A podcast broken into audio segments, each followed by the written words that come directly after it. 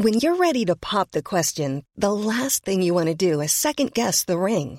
At Bluenile.com, you can design a one of a kind ring with the ease and convenience of shopping online. Choose your diamond and setting. When you find the one, you'll get it delivered right to your door. Go to Bluenile.com and use promo code LISTEN to get $50 off your purchase of $500 or more. That's code LISTEN at Bluenile.com for $50 off your purchase. Bluenile.com code LISTEN. Millions of people have lost weight with personalized plans from Noom, like Evan, who can't stand salads and still lost 50 pounds. Salads, generally, for most people, are the easy button, right? For me, that wasn't an option. I never really was a salad guy. That's just not who I am. But Noom worked for me. Get your personalized plan today at Noom.com. Real Noom user compensated to provide their story. In four weeks, the typical Noom user can expect to lose one to two pounds per week. Individual results may vary.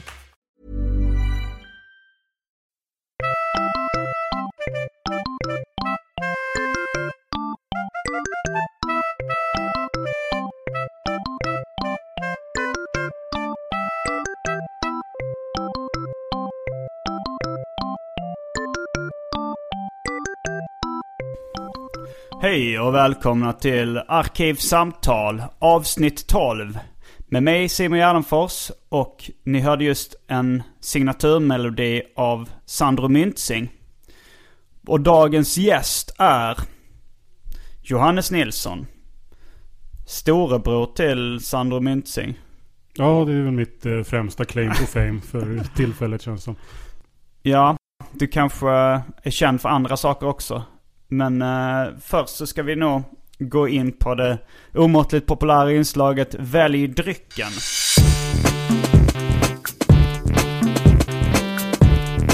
Jag tror vi börjar med det fasta inslaget Välj drycken! Och det är då att eh, du ska få välja dryck på en lista som jag har gjort här.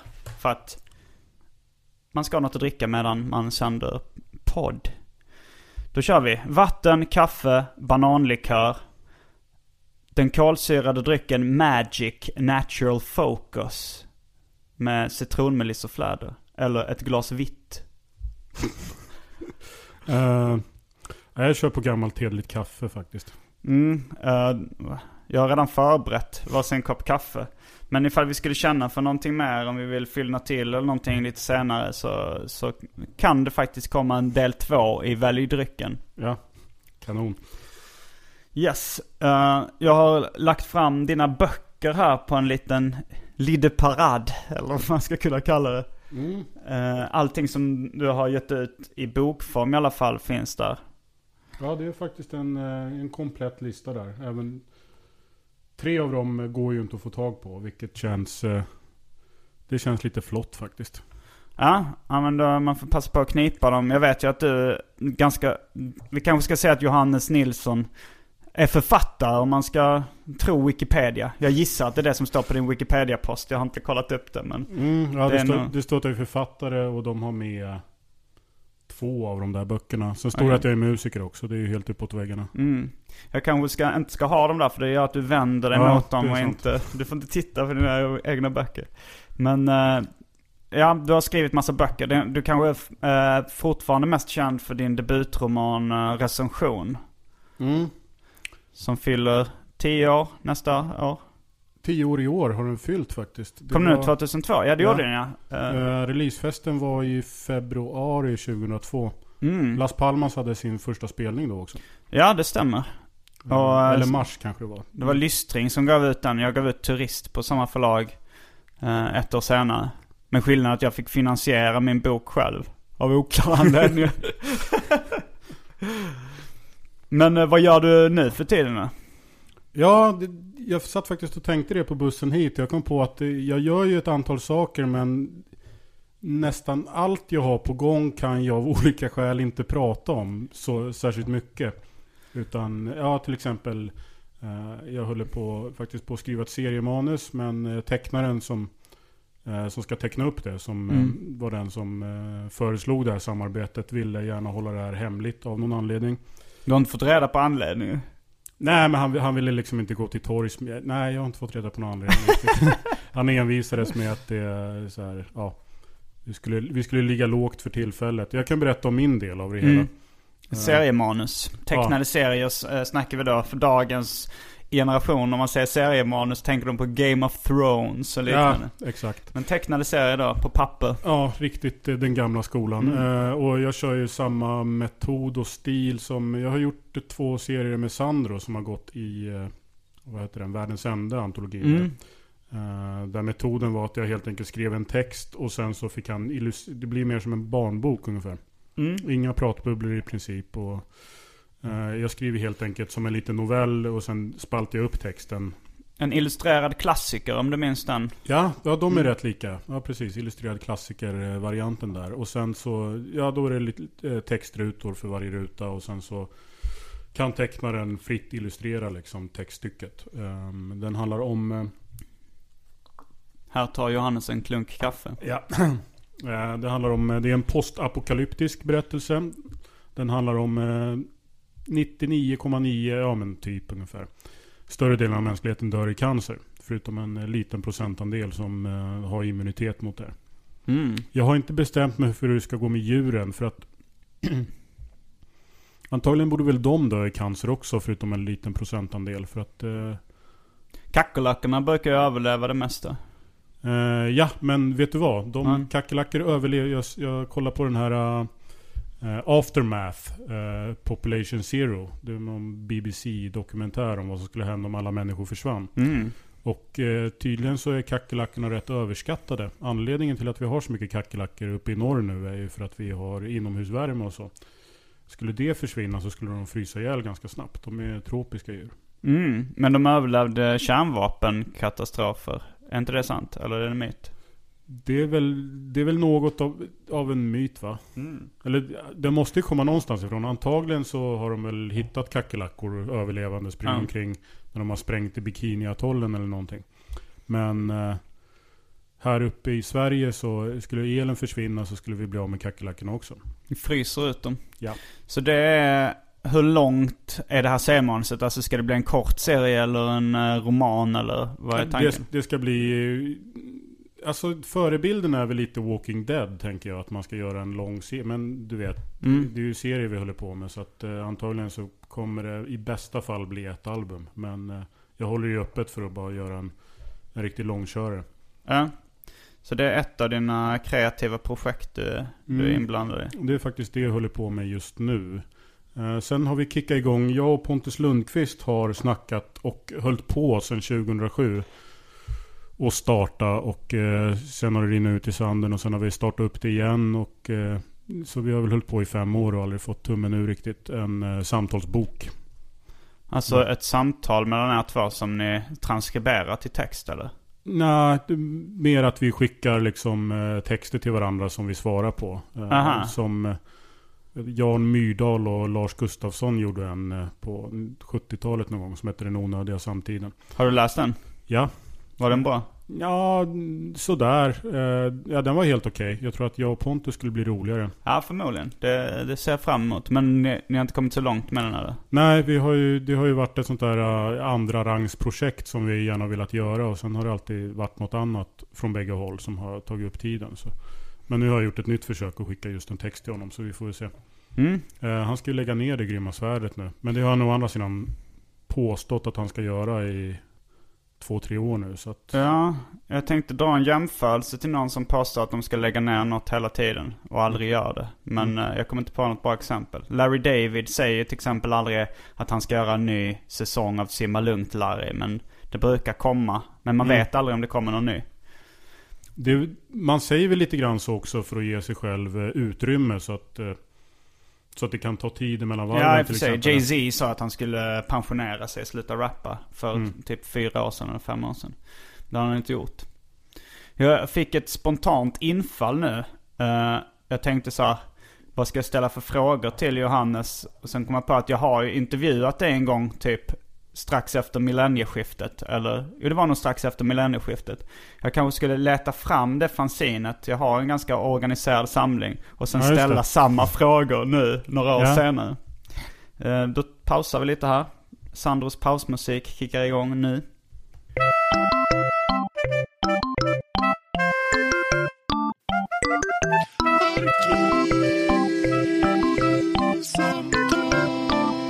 Okej, då eh, är jag tillbaks efter en del bläddrande i min fanzinsamling. Med en 13 år gammal intervju med Johannes Nilsson som jag gjorde till fanzinet Ukraina nummer 13. Och eh, det står så här, en intervju med Johannes Nilsson som gjordes någon gång i början av 1999, sidan 5. Rubriken är Allt du vill veta om Johannes Nilsson. Uh, Okej, då tar vi första frågan. Jag satt och läste gamla Homemade Comics innan idag, där Johannes klagade på Ola Forsblad för att han skämtade om sex och negrer. Hur ställer du dig till sex och negrer idag? Och då får vi ändra det till 2012. Ja. Eh, alltså det där skiftar ju liksom fram och tillbaka rätt mycket. Alltså sexskämt har väl varit tråkiga sedan 70-talet i princip. Alltså det känns ju så jävla gubbigt när någon kommer och drar en fräckis liksom. Mm. Eh, jag- för humor handlar ju om någonting som är lite på gränsen och förbjudet. Nej, man skruvar ju upp det ofta till eh, alltså sex med djur eller barn nu för Ja, tiden. våldtäktsskämt, pedofilskämt, någonting sånt där. Men eh, negrer är ju roligare än någonsin.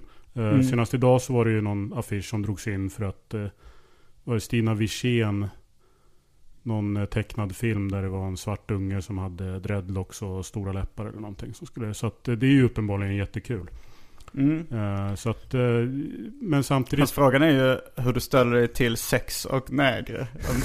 Inte, frågan är inte hur du ställer dig till skämt om sex och negrer. jag ställer mig till sex och negrer. Då Ja, men, vi med sex. ja, nej, men då kan jag väl säga att då är jag väl eh, försiktigt positiv till bägge två då. Okej. Du vill inte utveckla det svaret? Nej. Försiktigt positivt. Ja, det, det var ett skojigt svar måste jag säga. Eh, sen, kom, sen ställer jag massa följdfrågor här i intervjun. uh, I verkligheten. Uh, du svarar inte ens på frågor om sex och negrer. är ju en följdfråga. Det gör du ju knappt nu heller. Du vill inte utveckla.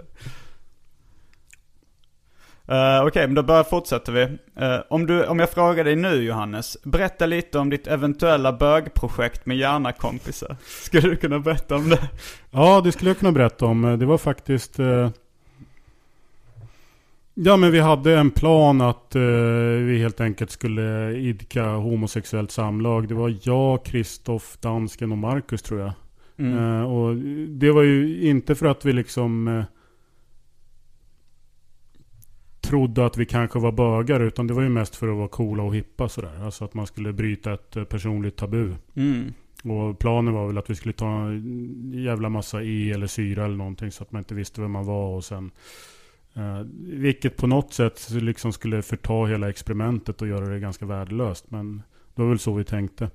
Men ni gjorde aldrig det? Nej, det var faktiskt... Eh, det var någon fest där någon eh, tjejerna hade gjort någon bögporrfilm. Jag satt och kollade på det och tänkte att bara vad fan är det här? Det, du vet, det, nej det här ger mig inte så mycket. Du har fortfarande inga homosexuella erfarenheter? Nej. Och, men däremot Kristoff, han gick ju och blev någon slags eh, queer-bög sen. Men eh, ja, nu, nu, nu var ju... Nu gav vi honom för mycket cred känns det som. Han, var ju, han gick ju och blev någon slags queer ska jag säga. Jag tror inte han är bög mer än i fantasin fortfarande. Jag har träffat honom eh, i vuxen ålder. Jag tycker inte han är speciellt queer. Eller inte speciellt queer intryck. Nej, men han vill gärna göra det. Okej. Ehm, när var senast du hade citattecken öppning, slutcitat, heterosexuellt? Ja, jag, hade faktiskt, eh, man kan säga att jag fick en slutning i, i morse. Eh, På grund av gynekologiska skäl så får jag inte ha sex med min flickvän på två veckor. Ehm, Ja. Hon Varför var, inte? Nej, hon var hos doktorn och hade problem med sin eh, spiral sådär. Så att hon tog ut den och sen är det doktorns order och det får man ju följa. Så Det, det kan jag säga att det var, det var faktiskt senast jag inte hade sex på så, så länge. var rätt länge sedan faktiskt. Men då, då, då antyder du att du hade sex för en vecka sedan eller två veckor sedan? eller Ja. Men du har en flickvän alltså? Ja. Eh, då, Fast det hade ju inte 1999. Då, Nej. då var det nästan som oskulden höll på att växa tillbaka typ. Det läget. Mm. Eh, nej, Millenniet har varit väldigt uh, generöst mot Johannes Nilsson vad det gäller sex faktiskt. Det, det var mycket, mycket bistert 90-tal och sen, men ja, det blir ju lättare när man blir vuxen liksom. Det kanske det blir. Fast uh, inte för alla skulle jag gissa på. Jag har sett filmen 40 year old virgin. Mm, Jag okej. tänker om man kommer ur sadeln helt så kanske det kan bli svårt. Ifall man Ja. så tappar sitt uh, självförtroende och sina kontaktytor och sånt där liksom. Fast i och med internet så borde det ha blivit lättare. Ja, det finns nog någon, någon att hitta för alla där faktiskt eh, nu för tiden. Men, eh, men det är sant, jag tror nyskild man framförallt, eh, 40-årsåldern, det kan det nog vara rätt eh, tight. Särskilt om man inte håller sig i form. Och sen tror jag en annan grupp som har det rätt svårt är sådana här eh, du vet superjocks som liksom eh, högstadiet, de fick allt de pekar på, eller tog snarare. Och sen, du vet när de kommer upp i 35, halvflint. Ja, Mm, den kanske har vant sig också vid att eh, ligga med de snyggaste tjejerna. Och då är det kanske svårt att, ja. att nöja sig med... Och inte heller lärt sig att eh, ragga på ett eh, vuxet och vettigt sätt heller. Utan bara Åh bruden, fan. Ja. Mm, eh, då kommer En nästa glömd fråga. sexuell minoritet helt enkelt. En Före, före detta jox. Eh, då kommer vi till nästa fråga. Jag har själv inte läst så mycket i senaste Chiperke.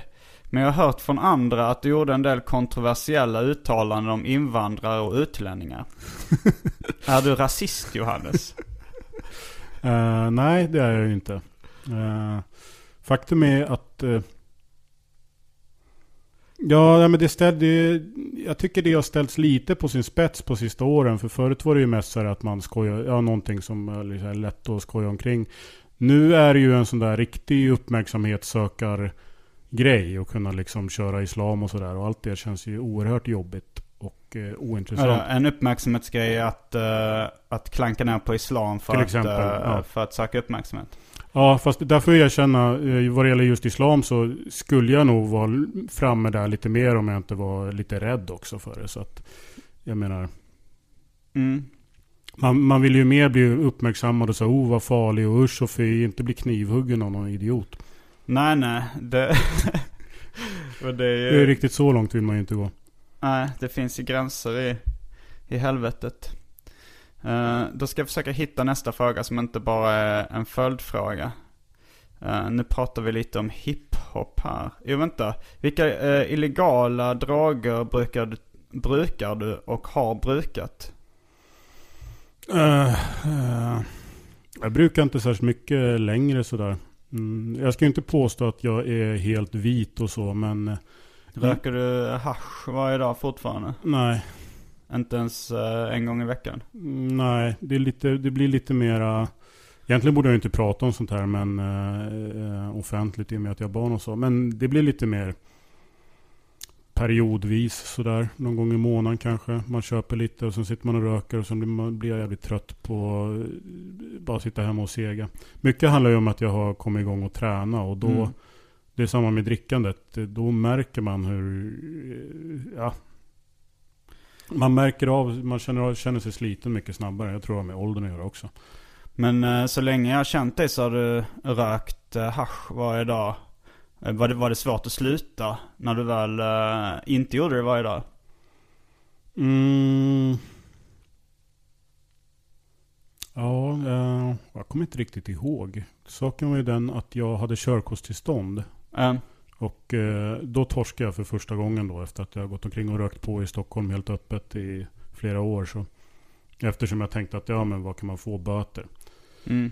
Eh, fram till man har körkortstillstånd så stämmer ju det. Men eh, Men sen... du hade inte körkort eller? Nej, jag hade körkortstillstånd och eh, för att kunna behålla det så blev jag tvungen att gå till en psykiater och eh, eh, pissa också. Mm. Eh, Det var väl ett halvår då som jag blev tvungen att bevisa att jag var ren för att behålla körkortstillståndet. Mm. Sen tog jag ingen körkort ändå men då höll jag mig helt ren i ett halvår. Hade ju precis fått barn och sen fortsatte jag väl att vara ganska ren. Så att säga. Mm. Alltså jag kom ur det här dagligrökandet vilket eh, var rätt skönt faktiskt. Mm. Alltså det, det förlorar ju sin... eh, Den förlorar ju den sköna effekten rätt mycket om man röker dagligen. Då blir det mer som att dricka kaffe eller någonting. Ja, jo. Man, Fast tvärtom. ja, man blir lite trött istället för lite pigg. Ja. Men jag menar, du skriver ganska mycket på din eh, blogg sådär. Alltså, chiparke97.blogspot, eller vad är det? Wordpress bytte jag till. Okej, wordpress.com. Ni kan googla Chiparke97. Mm. Men där skriver du ganska mycket och ganska öppet om eh, droger. Så att du kan ju inte hävda att du inte vill prata om det för att har barn. Ja, det är, det är ju sant i och för sig. Ja, nej men. Men vad tar du liksom? Är det tjack lite då och då eller vad? Vad Mm. säger ni ungdomar nu för tiden? Ja. Eh, ja, det händer ju ibland. Och eh, det brukar ofta hända ungefär när man har glömt bort hela jobbet det blev förra gången. Så att det liksom typ, eh, ja, någon månad eller två mellanrum. Mm. Eh, Ja, avtändningen eh, är ju rätt jobbig på uppåtdrager. och den, den blir värre och värre också. Ja det blir det och sen blir man mer och mer bekväm. Eller jag blir det i alla fall som vuxen liksom. Så jag pallar inte riktigt trycket speciellt ofta längre. Nej, och sen har jag märkt att man fyller sin vardag med en massa rutiner och små måsten och allt sånt där. Och eh, så fort man liksom, eh, det där stämmer även med att dricka riktigt mycket. Jag dricker, jag brukar sluta dricka mycket tidigare nu för tiden. Mm. Eh, ett tag så tog jag ju amfetamin för att kunna dricka överhuvudtaget. Jag upptäckte Mm. att om man tar en ganska liten dos så kan man dricka på rätt bra utan att bli jättefull och det dessutom tar udden av bakfyllan nästa dag. Mm. Men man får ju avtändning av tjacket liksom. Ja, Fast den skjuter man upp lite då. Nej, fast det är ju, då pratar jag om att man tar en så liten dos att man egentligen Mm. är, knappt märker att man är påtänd. Utan det blir mer som, eh, alltså det blir någon slags Som ett bokstavsbarn som tar Ja. så lite så att det knappt märks. Ja, sen eh, vilka droger du har tagit, det får man googla sig fram. Jag är inte riktigt lika intresserad av droger som jag var 1999, Nej. så jag vill inte höra listan. Nej, den är ganska, ja precis. Den, eh, Men det är väl i stort sett allt. Jag letar inte nytt längre. Alltså, du letar inte? Jag letar inte nytt, jag försöker Nej. inte komplettera någonting. Det är, jag, jag är rätt nöjd med det där. Ja, Och, men det, eh, man kan väl hitta ganska mycket om man, om man försöker få tag på dina gamla böcker så kan man ju läsa massa Ja. recensioner av droger. Jag såg att uh, recension finns på bokbörsen för typ 350 spänn. De är ju så pissigt dyra den där bokbörsen. Men det hade vi, var vi ju, det var vi inne och konstaterade på Facebook häromdagen. Eh, ja, alltså men ovanliga böcker är ju dyra där liksom. Mm. Men det, det är väl det gamla uh, härliga tillgång och efterfrågan bara. Mm. Alltså så här att uh, Claes Holmströms bok Startpistolen går för tusen spänn. Sen, eh, sen har jag inte hittat någon mm, alltså, som är mycket dyrare än så. Som jag vill Mm. ha liksom. Men eh, vi ska eh, raskt kasta oss över till nästa fråga som jag då fortfarande tycker är ganska skojig. Vad är det flippigaste du någonsin gjort? Vad är det flippigaste jag någonsin gjort? Ja. Ja. Vill du veta vad du svarade förra gången? Ja men det var när jag gick in i något så här MC-knutte-tält för att mucka på Roskilde, Mm. eller hur? Ja, exakt. Ja. Eh, Har du gjort något flippigare än det? Eh, jag har druckit sperma. Det var flippigt. Ja. Nu vill vi höra lite detaljer. Ja men det är också en sån där grej jag inte kan berätta så mycket om eftersom det är ett annat projekt som ligger lite på, Mm. ligger lite på is. Ja men jag, Men kan du berätta om det smakade kanske eller? ja det kan jag berätta. Det smakade inte särskilt gott. Framförallt är det konsistensen som är ganska... Eh, Som snor. Nu har jag inte ätit snor sedan jag var liten men... eh, Nej, nej, nej. Snor har en mycket trevligare konsistens. Alltså sperma torkar ju väldigt, det har liksom en sån här limaktig konsistens. Mm, eh, ja, det- ja det är det. Man kan klistra få upp sina fingrar ganska snabbt. Ja. Exakt, så att... Och det det- samma sak fast i gomspalt. ja, att den liksom... eh, Hur mycket var, var det en normal en, sats? en sats. Var det din egen Nej. sperma? eller? Det var någon annans? Ja, Mm. det var kameramannens sperma. Okej. Eh, så... eh, Jag, jag tror du har nämnt någonting om eh, det här. Du har ju själv nu avslöjat att det är något av en tv-projekt. ja, liksom. precis. Mm. Men du kanske inte vill prata så mycket mer om det. Eller så här, när planerar du eventuellt att man skulle kunna få se någonting av det? Eh, det är det att eh, jag tänkte... Ja, i och med att det är ett litet tv-projekt så vill man gärna göra fler avsnitt. Jag har Mm. idé till ett nästa avsnitt men... Uh, jag hamnat i ett läge där jag känner att jag blir tvungen att trappa upp där hela tiden. Mm. Trappa upp uh, det, provokationerna och, eller ja, så här, eller liksom skandal. uh, hooken så att säga på det. Att det liksom ska vara någonting... Ja men ska vara något så här... intressant för eh, YouTube-generationen på något sätt. Innehåll. Där Ja. kastade jag upp två citattecken igen. Så, ja, att, Men eh, ja, som det ser ut nu så tänker vi väl göra, det blir, det jag har planerat hittills och det vi har gjort är ju lite som eh, en blandning mellan Hassan och Jackass typ. Okej. Jackass är ju, det är ju kul men det man inte gillar med programmet, särskilt inte nu efter ett tag, är ju att man inser att man skulle inte vilja tillbringa en minut i samma rum som de här idioterna. Det är ju en bunt liksom mobbare som springer omkring och slår varandra i ansiktet. Nej tack. Ja, nej det var verkligen en, en kul, en väldigt kort period det, det tv-programmet. Jag tycker fortfarande jag såg Jackass 3 för den blev ju råsågad och sådär. Mm. Och man tänkte att nej men det här känns väl väldigt gjort. Men så såg jag det förra året så laddade jag ner den och såg den. Jag tyckte den fortfarande var kul. Ja. Alltså kan vart tredje inslag är ju roligt. Men det mesta är ju tröttsamt. Ja, det är väl någon riktigt upphottad dolda kameran liksom. Ja. Men eh, vi kanske ska kasta oss över till eh, nästa fråga. Du nämnde nyss feta, kraftiga människor. De här moppekillarna. Vad har du för syn för fe- på feta människor? Jag vill, bara, jag vill bara säga att förra, dag 99 så svarade du, jag tycker de är äckliga.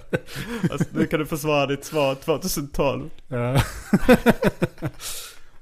ja, men, ja, men helt ärligt så tycker jag, jag tycker fortfarande att fetma är något motbjudande. Eh, ja. Och det, men där får jag ju säga att jag har ju inte... Eh, det betyder inte att jag anammar liksom samhällets syn på vad som är vad som är fett. Om någon är liksom ja, tjock typ. Normal tjock. Mm. Utan då tänker jag mer på det här eh, americano. Du vet när det liksom är valkar och ja, liksom 140 kilos bara häng. Um, Det, det är ju motbjudande, eller det, det tycker ju alla. Vem fan tycker att det är liksom fint att vara så fet så att du ut- utgör en allvarlig hälso... Det är, men det är ju samma åt andra hållet också. Ano, anorektiker, det är äckligt. Det är äckligt, det är vidrigt. Ugh. Sluta. Ja. Det kommer följdfrågan. Du har ju själv blivit anklagad för att vara småfet av Henrik på Mandet till exempel. ja. Ja men som sagt, småfetma är ju liksom, eh, det är ju inget problem. Eller det är väl, ja. Men det, nu är jag ju ganska vältränad och så. så att, eh, men eh, det var jag ju inte för tre år sedan. Då, var jag, då hade jag mer den här eh, traditionella päronformen som man får upp i 30-årsåldern. Och nej, jag var inte riktigt särskilt nöjd med mig själv. Vi har ju berört en del kontroversiella ämnen. Vi kanske skulle gå in mer på din känsliga sida. Är du kär just nu Johannes? Ja. Utveckla. Ja, jag har en flickvän som jag är kär i och är tillsammans med. Tyvärr får jag inte ligga med henne på två veckor, men eh, det... Sånt händer. Uh, ja. Mm.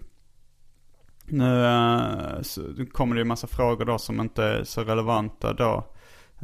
Det handlar om din första flickvän. Där är det, vill du berätta om detta, denna, när vi pratar om din första flickvän? Eh, Jag kan väl nämna nu att det, precis som i mitt första jobb som var det värsta jobb jag haft, så var ju min första flickvän den värsta flickvän jag haft. Och eh, det är rätt skönt att börja på så sätt. Som man bara kan jobba sig uppåt. Ja. Var det hon, eller var det hennes kompis som jag gav mig en örfil på grund av den här intervjun som vi just nu sitter och läser i? Eh, Det var nog hennes polare nu när jag tänker efter. ja, antagligen. Eh, som, jag, som också är serietecknare som jag har träffat. Ja, under men de här jag, jag, lugna jag, fick, former. jag fick en örfil av henne också, ja. Karin. Ja, Det var kanske du som fick en örfil, det var kanske inte jag. Alltså jag har blandat ihop det nu. Men, Ja. eh, Hade, hade varit kul om vi bägge två fick varsin örfil. ja, men eh, det, det gjordes, alltså den här intervjun ledde också till att Lava plockade bort den här fanzinet från sin offentliga. Så det offentliga utställning. Det var, det var ett av de få, de, de körde rätt mycket på det här yttrandefrihet och sådär. Men, Mm. men i mitt fall gjorde de ett Det undantag. var, det var din rondellhund helt enkelt.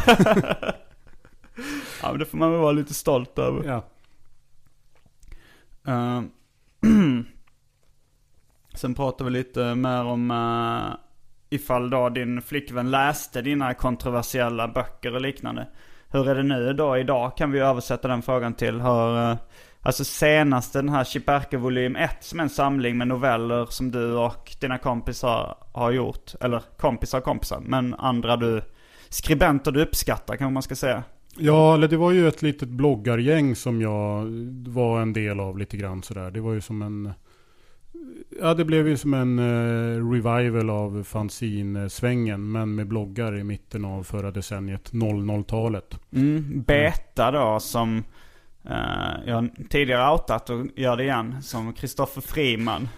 Då var ju inte han alls känd som Kristoffer Friman, vilket han är nu. Eller känd och känd. Han skriver för uh, tidningen... Vad heter den nu igen? Filter. Filter. Jag tänkte på Novell, men det är en annan tidning. Men han skrev för Filter. Men han var ju den ökände bloggaren Beta en gång i tiden. Som Mm. också medverkar i, i Chiparke nummer ett. Men här... Under här pseudonym. Han insisterar ju på att ha pseudonymen. Men eh, nu är det ju du som har outat honom. Ja men jag. jag menar det är ju också en poddradio. Det är en Ja. begränsad lyssnarskara. I och för sig så är ju massmediafolk många som...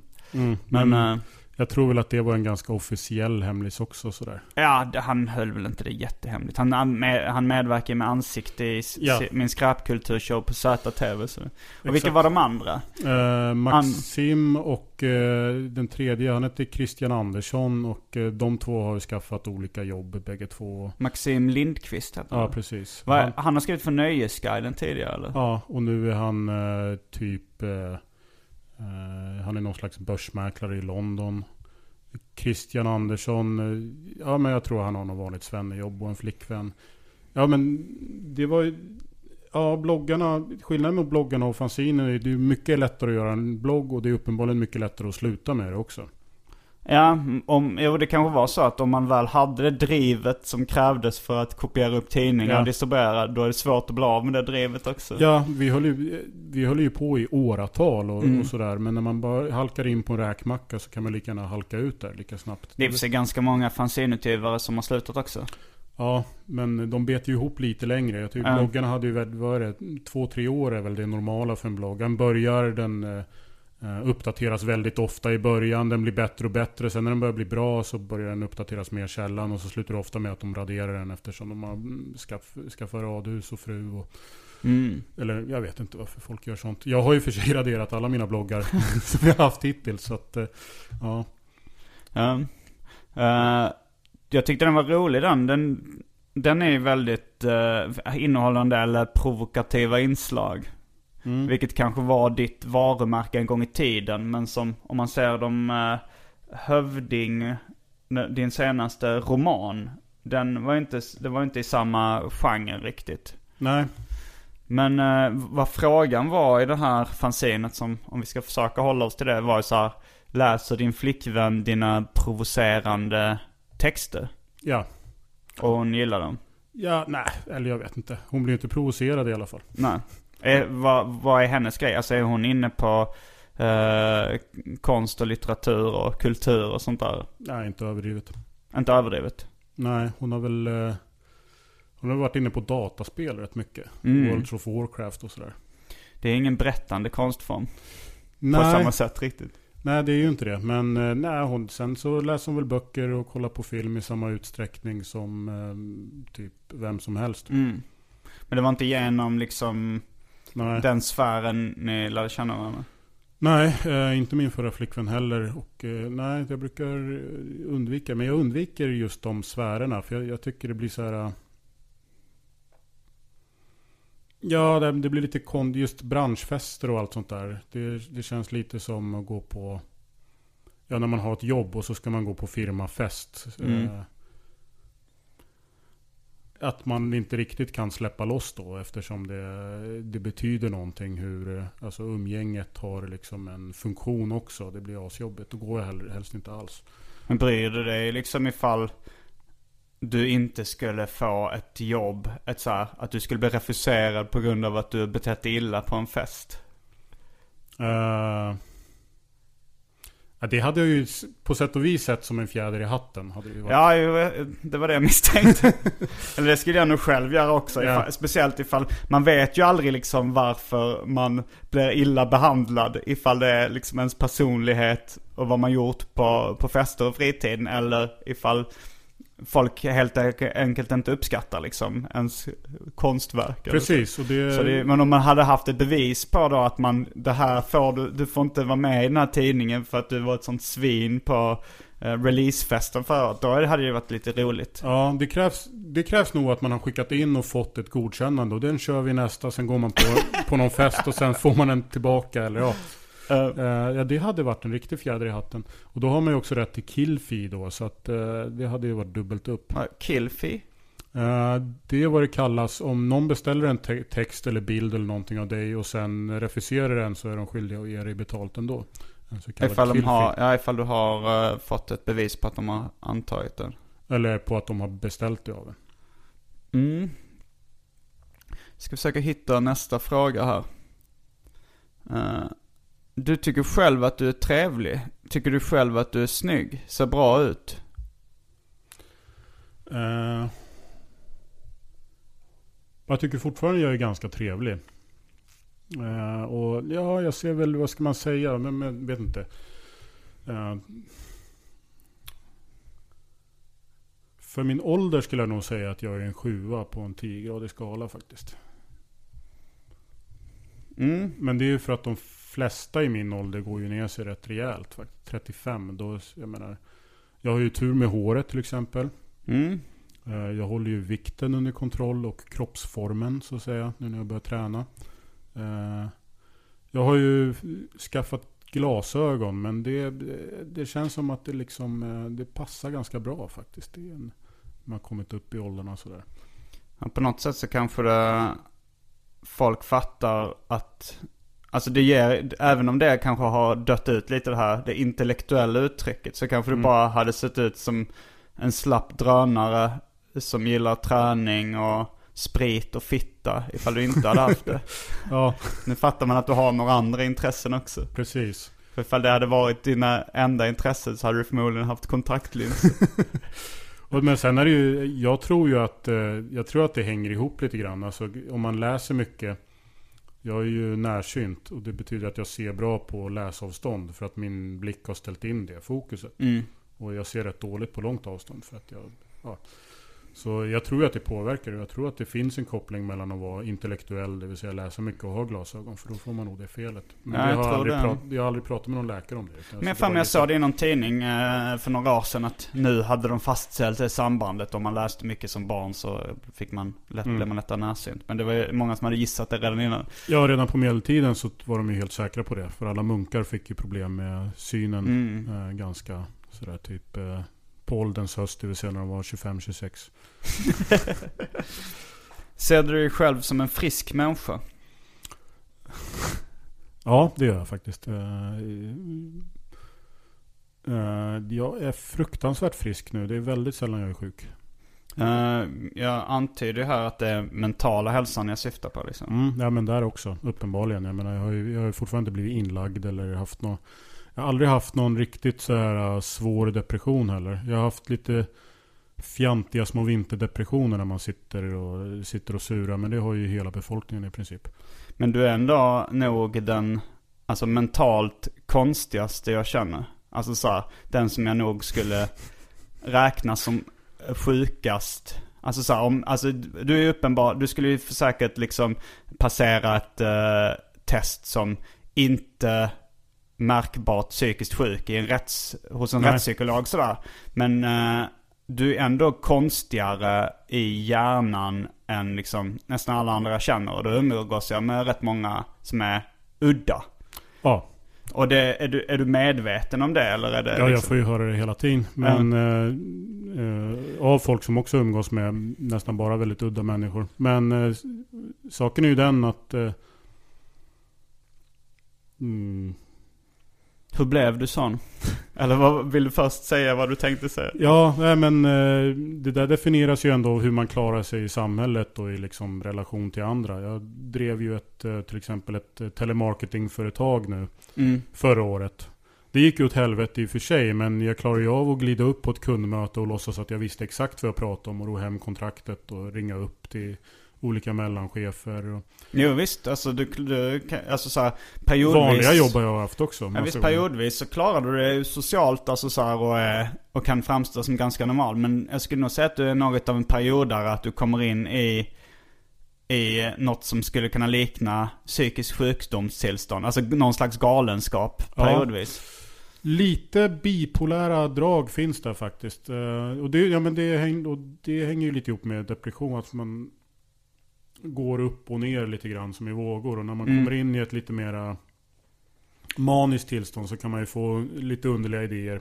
En del av dem eh, blir ju faktiskt eh, faktiska idéer sen som eh, genomförs. Men Ja. annat är ju bara sådär ren idioti. Men då brukar det ju stranda på verkligheten ganska snabbt. Så det är inte så mycket att bry sig om. Ja, men det kan ju vara sådana grejer. Alltså om vi ska ta en, släppa in lyssnaren lite så kan jag liksom Till exempel en period så Så ville du starta en by med så här, som byggde Där du skulle gräva ner rör av plast, alltså så här stora byggarbetsplatsrör Du skulle köpa mark i Norrland och sen Ja. så skulle du starta ett samhälle under jord Jag tänkte mig att det skulle vara som eh, Hobbit-samhället, eh, i, eh, samhällena i Sagan om ringen ungefär.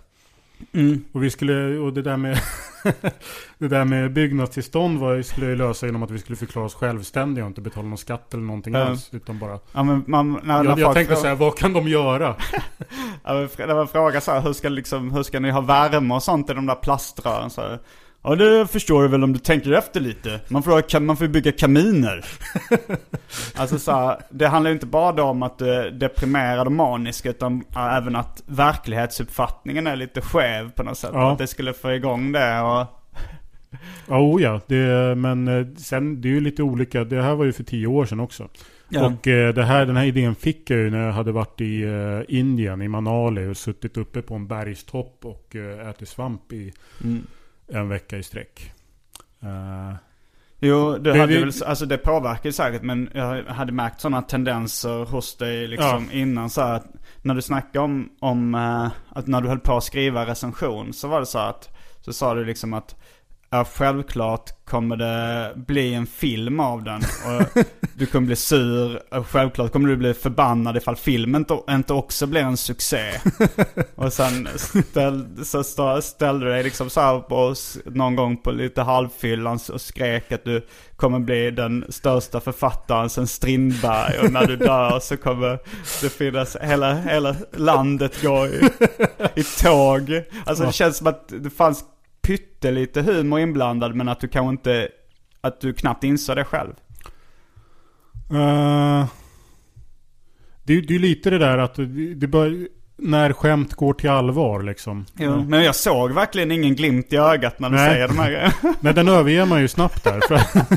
Det blir liksom desto roligare om man bara tar det, tar det lite längre så att säga. Ja, Fast det är, jag, jag, jag köper inte att det bara skulle vara av komisk effekt heller. Jag tror nog att du går in i den. Ja, ja, jag gick ju absolut in i den. Jag, ehm, kollen på verkligheten får man ju också lite grann under livets gång så att säga. Eh, jag tycker det är skönare att ha sämre koll på verkligheten Mm. än att ha alldeles för bra. Som de flesta bara, nej men så där kan man väl inte göra och det där, nej nej. Eh, Men hur, hur, hur blev du, hur blev du smågalen? mm, Om vi nu ska acceptera att du är smågalen. Alltså periodvis lite smågalen kan Mm. vi kanske säga. Hur, Eh. hur blev, vet du hur det blev sån eller liksom? Vad som ligger till grund för det? Ehm, jag tror, eller jag, jag tror att jag blev kollad för någon så här om jag låg i en autistspektrumstörning när jag var liten. Alltså väldigt Mm. liten. Vad, hade du sådana tendenser då? Mm, oh ja. Eh, när jag var 5-6 så satt jag, satt jag inne hela dagarna och eh,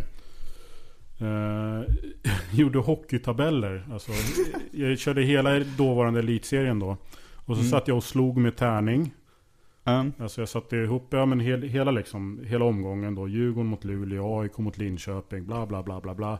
Varenda match, sen slog jag varje match med tärning, skrev ner resultatet. Fuskade alltid så att Luleå skulle vinna. Och sen varje liksom, varje omgång där så skrev jag ner tabellen efter den här omgången. Och sen fyllde jag på en sån här 5 48 matchers omgång med det där bara. Och sen såg du män i vita rockar komma in och dina föräldrar hade den här. Ja nej men mina föräldrar, ja, eller min styvmorsa löste det där med att tvinga mig att vara ute liksom eh, två, tre timmar om dagen. Mm. Eh, Ja, det, så, ja men det är ju lite eh, autistvarning på det där. Fungerade du bra socialt som barn i övrigt? No, jag vet inte riktigt. Eh, Jag var ju lite med i ballagänget som höll på att mobba folk. Mm. Eh, och det är väl att man funkar rätt bra socialt, och även om det låter hemskt. Mm. Eh, så jo, nej, men det gjorde jag nog. Att, för det Även var, på dagis och sådär liksom? Ja, det började på dagis. Så det var jag och två andra killar som det var, alltid var inblandade i bråk och höll på att skolka rätt mycket. Och sen fortsatte det i, i lågstadiet och mellanstadiet och sådär. Och det ty- tycker jag tyder på att man är ganska socialt välanpassad egentligen. Att man hittar kompisar och har kul med dem. Jo, alltså de barnen som är bäst på att luras i olika sammanhang är också de som fungerar bäst socialt har man ju sett liksom. De som Mm. kan vara mest manipulativa och säkert eh, mobbare säkert, eh, fungerar säkert bättre socialt än eh, de som är mobbade i allmänhet. Ja, jag var ju ingen liksom så här, stor och kraftig unge. Utan Nej. min, eh, jag var ju mer en sån här... Eh, jag föredrog att såra med ord. Mm. Verbalt begåvad var jag ju. Eh, Men hur, hur vans... Jag gick ju, det var en väldigt speciell skolmiljö. Jag gick ju i en Waldorfskola i en klass som spårade ur på ett rätt tidigt stadium. Mm. Det var väl... Eh, något tillfälle så tog de ut då sju, åtta av oss värsta killar då. Och det här är ju en klass på 30 pers, så att den var ju ganska dysfunktionell då. Mm. Eh, som fick ha specialen, alltså... Obsklass. Som, ja, som en obsklass helt enkelt. Och det innebar som vanligt så... Ja, vi åkte, åkte och fiskade och hade, hade kul istället för att gå i skolan då ett halvår. Så Mm. det blev ju som en slags belöning. Eh, Och sen hoppar du av. och började en flummig konstskola. Så det, det präglar ju ganska mycket att man gått i en klass där det rå- råder liksom anarki och kaos. Och de alltid måste vara två närvarande vuxna förutom läraren i princip. För att, Mm. för att hålla ordning på det. Eh, Okej, då tar vi nästa fråga. Det här med att du skrev att du aldrig är ironisk. Menar du att du alltid är allvarlig då också? Du hittar aldrig på, skojar aldrig. Ja, nej jag hade väl för mig någonting där på, på den tiden att eh, man inte skulle vara ironisk. Utan, men eh, det har jag nog tagit tillbaka. Mm. Eh, när... För att ja men det där var ju 13 år sedan. Då var det ju väldigt mycket ironi och sånt där. Och nu tycker jag nästan, jag har nästan blivit tvärtom sådär. Mm. Ja, att eh, folk är så allvarliga så att om man vill vara en rebell så ska man vara jävligt ironisk. Ja, eller det blir så jävligt, ja men det är helt enkelt jävligt mycket gnäll på alla bara hela tiden. Så att eh, ironi är kul igen. Mm. När fick du hår på pungen? Uh, 12-13 tror jag. Inom normalt. Din första sexuella erfarenhet förutom onani? Eh, 18. Vill du berätta om det här? Nej. Mm. Väldigt tråkigt och vanligt. Ja, Missionärställning typ. Då ska jag läsa upp lite brev tänkte jag för att eh, det har jag ignorerat mina läsare eh, länge nog. Hej, tack för en mycket bra podcast. En kompis till mig berättade om eh, den roligaste historien hon hade hört.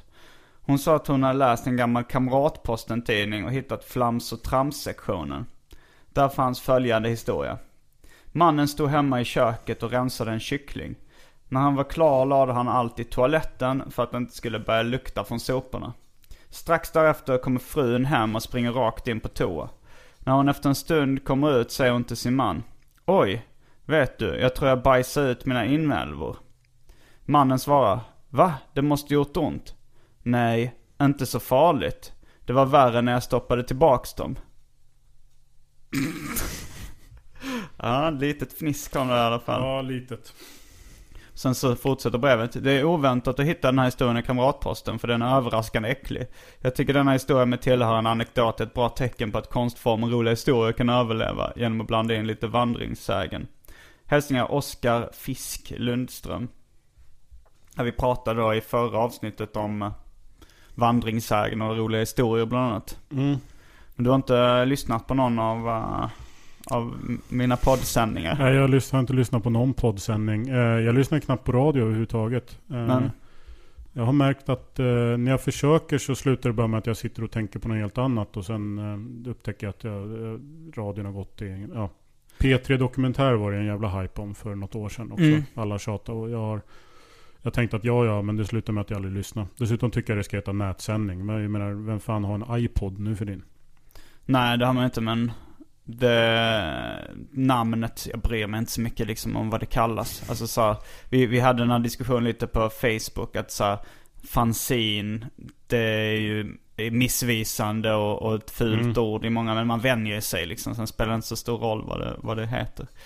Eh, Fast fanzin försvenskar vi ju. Vi, vi skrev ju alltid fanzin med S-I-N. ja, men man kan ju säga podcast om man vill. om man vill det. P-O-D med K, Mm. stavar det med K. Om man, nu, om man nu tycker det är viktigt. Sen är det ju ett jobbigt format. Jag, någon gång, jag prövade faktiskt om att jag skulle lyssna på någon. Men eh, sen så ja, gick det inte att komma in på Mm. vad heter det, Apples eh, shop iTunes. där. Ja, iTunes skulle ha ett konto. Och sen så hade du någon annan länk och det gick åt helvete. Och så sket jag i det. Ja, det kan vara ganska krångligt. Men sen är det också så att om man har ett jobb där man skriver, nu för tiden skriver jag mest också. Jag tecknar inte lika mycket längre eh, för tillfället. Och då kan man inte sitta och ha på någon annan, koncentrera sig på någon annan som pratar samtidigt som man skriver. Nej. När jag tecknade och tuschade grejer och sådär, då kunde jag ju lyssna på poddradio och annat. Nu får det vara musik eller total tystnad som... Ja, jag tänkte det också. Att om som tecknare så förstår jag att man... Eller om man är konstnär eller någonting. Att man kan ha radion på. Men... Ja. Ja, eller det finns säkert som om du jobbar på ett lager eller Ja. där man Ja, när jag har haft så här riktiga svennejobb så har ju radion gått på. Men då Mm. har det ju varit också typ Energy. Ja, du vet de andra har bestämt det. Mm. Eh, Vad har du haft för vanliga jobb? eh, vård. Eh, har, har det varit, jag har stått i butik också. Mm. Eh, I Kivik. Havängsbodarna. Hur länge var det jobbet? Eh, tre månader. Och sen, eh, alltså det var ett sommarjobb bara. de var tvungna att låta dig gå. Ja. Ska vi ta ett brev till? Hej, jag vill helst vara anonym. Så jag är, nu är det stora bokstäver, hemskt tacksam om du inte nämner mitt namn i podcasten. Apropå det här med smeknamn som fastnar efter en in, enda incident. En bekant till mig råkade dricka lite för mycket vid ett tillfälle när han var 16 år. Eh, detta ledde till att han spydde. Dagen efter sa en i kompisgänget till honom. Hallå spyan. Killen i fråga är idag eh, strax över 40 och kallas så vitt jag vet fortfarande för spyan. Vänner, jobbarkompisar, chefen och jag har hört. Hans föräldrar kallar honom för spyan. Och han har gjort så i cirka 25 år. Det är många på hans jobb som vet hans riktiga namn. Tack för en bra podcast. Anonym. Va? han spydde för att han var för full. Och det var så, va? Ja, sen efter det så, så blev han kallad för spyan för resten av sitt liv. Eh, vi pratade om så här långa och krystade smeknamn. Eh, beskrivningar till hur folk fått sina smeknamn. Och då Mm. var det alltså någon som... Det där var ju nog den dummaste smeknamnshistoria jag har hört. Ja, Eh, jag förstår inte riktigt heller varför han vill, så jättegärna vill vara anonym. Det var inte så vad kontroversiellt. jag inte förstår är hur någon kan kalla spyan för att han spydde på fyllan en gång. Ja, det var som Adam Svanell berättade i förra avsnittet så, eller förrförra blev det kanske. Någon gång i alla fall så var det en som kallades för Mutta hela livet för att han eh, hade hånglat med tre tjejer på samma fest. det var i högstadiet. Det är inte alltid helt logiskt. Har du haft nå- något smeknamn någon gång? Mm, jag kallades för Monkey när jag gick i högstadiet. Monkey? Ja. Skitstörigt. Jag blev, jag blev ju asirriterad. Men det var inte för att jag blev så här förolämpad för att det blev kallat för apa. Utan det var ju för att jag... Ja men jag hatar ju engelska översättningar. Jag gjorde det redan då. Jag tyck, du vet, Amerika och sånt har alltid äcklat mig. Eh, så ja, så att och i och med att jag blev irriterad så bet det sig fast i många år. Eh, Så det var ju mitt smeknamn. Annars, konstigt nog har alltid, folk alltid kallar mig Johannes. Att man inte har fått någon sån här Jodde... Ja men du, du har sagt ifrån ganska tydligt när typ jag och Kalle Törn kallar dig för Jompa eller något sånt där. så, så, så har, har du rytit till och säger så här. Jag vill inte bli kallad för Jompa och det gäller dig också Simon. Eh, Fast- Så att du har ändå sagt, alltså så okej då, då, Ja. om man då ska göra det så blir det ju liksom som provokation eller mobbing eller någonting. Ja. Det finns ju ingen poäng att säga ett smeknamn till någon man hatar ifall man inte vill starta bråk. Ja, eh, det, ja precis. Det blir som, ja men Jompa och sånt. Det är ju smeknamn och öknamn. Då är det nästan motsatsen bara. Kalla mig inte spyan. Då sprider det sig snabbt. Eh, Jag hade faktiskt, eh, vi hade en liten plan, jag och Benna hade att vi skulle försöka få alla att kalla mig för Homer Simpson. Um, Och då skulle vi använda just den metoden att eh, Benna skulle råka försäga sig, eller varför ville du bli kallad för Homer Simpson? ja, vi, vi tänkte bara testa om det liksom, om- Benna tyckte jag var lik honom. Men, och då att vi skulle göra att Benna skulle använda den när inte jag var med. Och om någon sa det när jag var med så skulle det bli så här, bara. Du vet det där. Men ja, det blev aldrig av. Nu kommer en fråga från eh, Ukraina nummer 15, eller vad det var, 12 kanske det var. Eh, 13. nummer 13, som kanske kan vara lite ur sitt sammanhang. Johannes, har mongoloiden någon köpkraft? Ja, det har de absolut. Eh, Jag har ju en, eh, en fosterbror som är mongolid och han har ganska bra med pengar. Men det är ju inte Mm. Hur riktigt... mycket får man i handikappersättning? Eh, Jag vet inte men... eh, Är det bättre än SOS liksom? Eller så? Ja, det är det ju. Det tror jag nog att Så det är som en vanlig hög lön nästan? Ja, Kanske inte hög lön, men så här, normal. 20 000 efter skatt? Eller det, det kanske är lite högt? Eh, det låter lite högt. 15 efter Ja, skatt? 15 kanske efter skatt. Men sen är det ju saken att eh, de kontrollerar ju inte sin köp. Utan det är ju den gode mannen eller den personliga Mm. assistenten som köper allting. Eh, Där står det nästa fråga då. Är det en marknad du skulle kunna tänka dig att inrikta dig på? Barnböcker för mongoloider? eh, nej, jag tror att den är en ganska svårfångad marknad faktiskt. Mm. Eh, du funderar inte på att skicka in något till åtta sidor kanske? åtta sidor är då lättlästa nyheter för utvecklingsstörda. Ja, finns den kvar egentligen? Ja det finns den. Jag var faktiskt inne på Medborgarplatsens bibliotek bara och browsade runt lite bland tidningarna. Då fick jag så Mm. syn på åtta sidor. Jag hör ibland nyheter som är i lite åtta sidor stil sådär. När de pratar väldigt tydligt Ja, och väldigt P3, förenklat. de har ju barnnyheter. Ja, det kanske är barnnyheter. För det var, jag kommer ihåg när vi var på, på biblioteket en gång när vi båda bodde i Lund och, och kollade på åtta sidor. Och då hade de en artikel om en så här, det hade varit en stor konferens om förintelsen någonstans i Sverige. Fast nyheten var sådär, miljontals människor mördade i andra världskriget.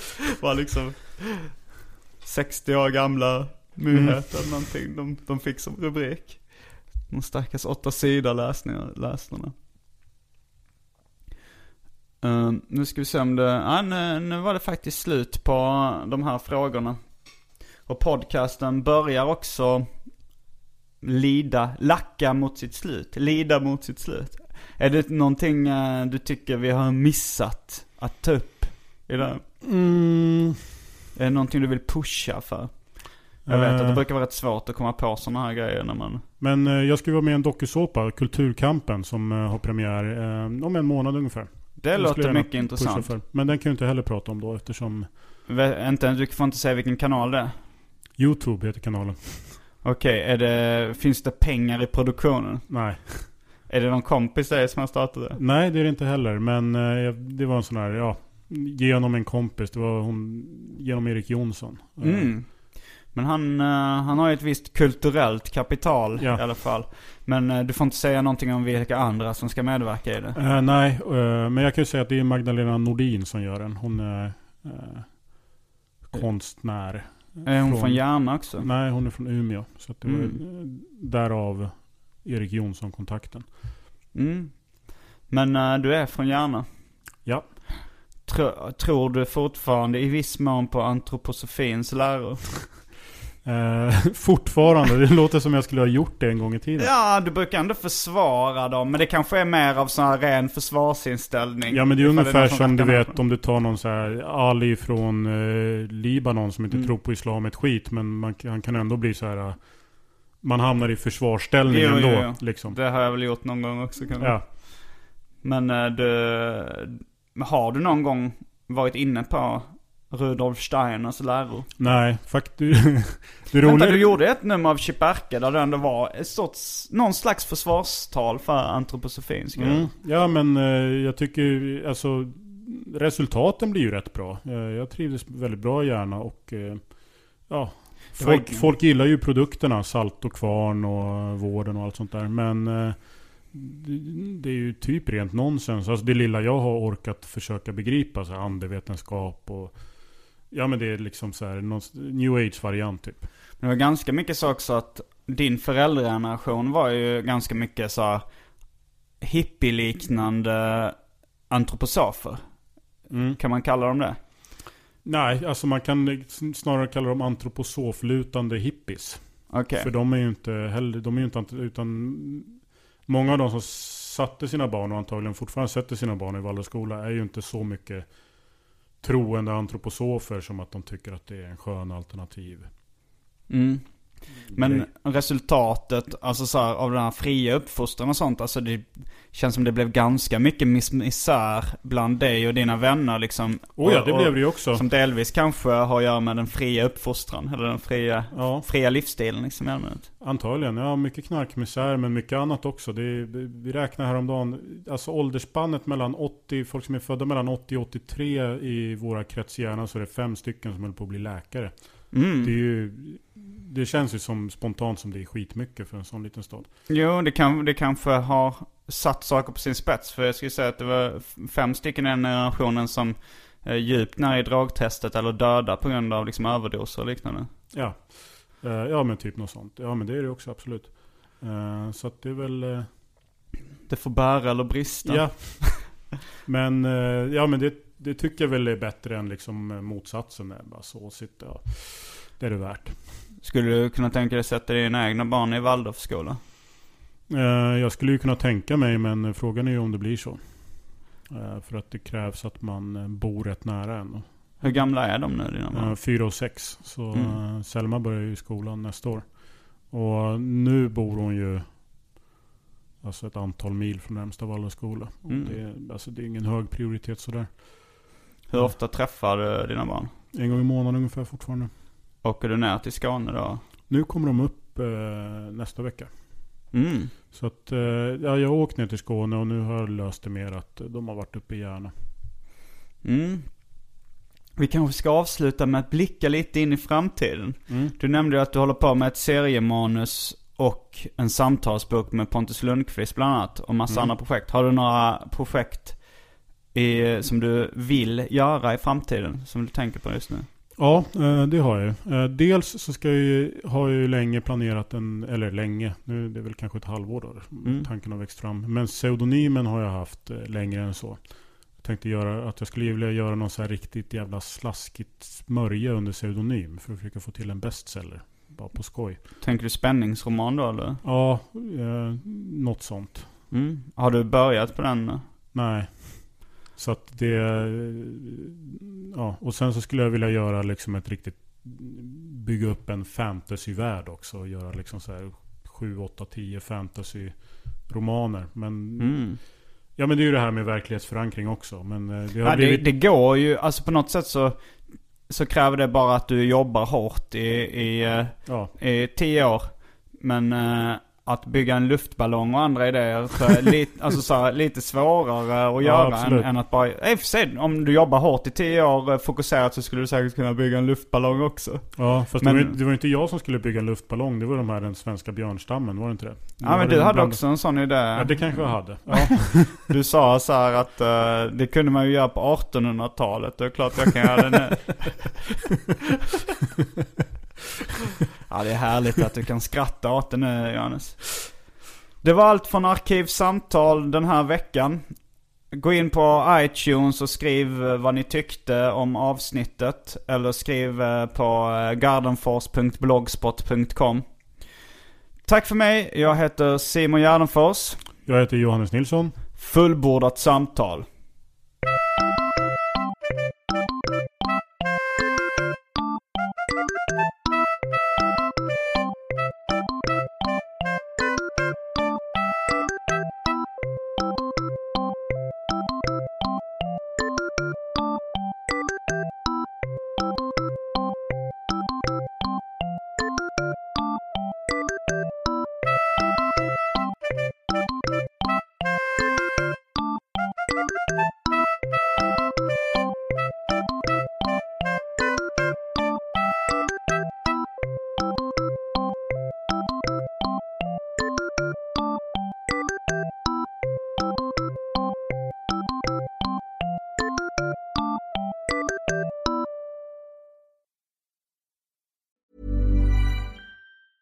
Planning for your next trip? Elevate your travel style with Quince. Quince has all the jet setting essentials you'll want for your next getaway, like European linen, premium luggage options, buttery soft Italian leather bags, and so much more. And it's all priced at 50 to 80% less than similar brands. Plus, Quince only works with factories that use safe and ethical manufacturing practices. Pack your bags with high-quality essentials you'll be wearing for vacations to come with Quince. Go to quince.com slash trip for free shipping and 365-day returns. Mom deserves the best, and there's no better place to shop for Mother's Day than Whole Foods Market. They're your destination for unbeatable savings, from premium gifts to show-stopping flowers and irresistible desserts. Start by saving 33% with Prime on all body care and candles. Then get a 15-stem bunch of tulips for just $9.99 each with Prime. Round out Mom's menu with festive rosé, irresistible berry chantilly cake, and more special treats. Come celebrate Mother's Day at Whole Foods Market.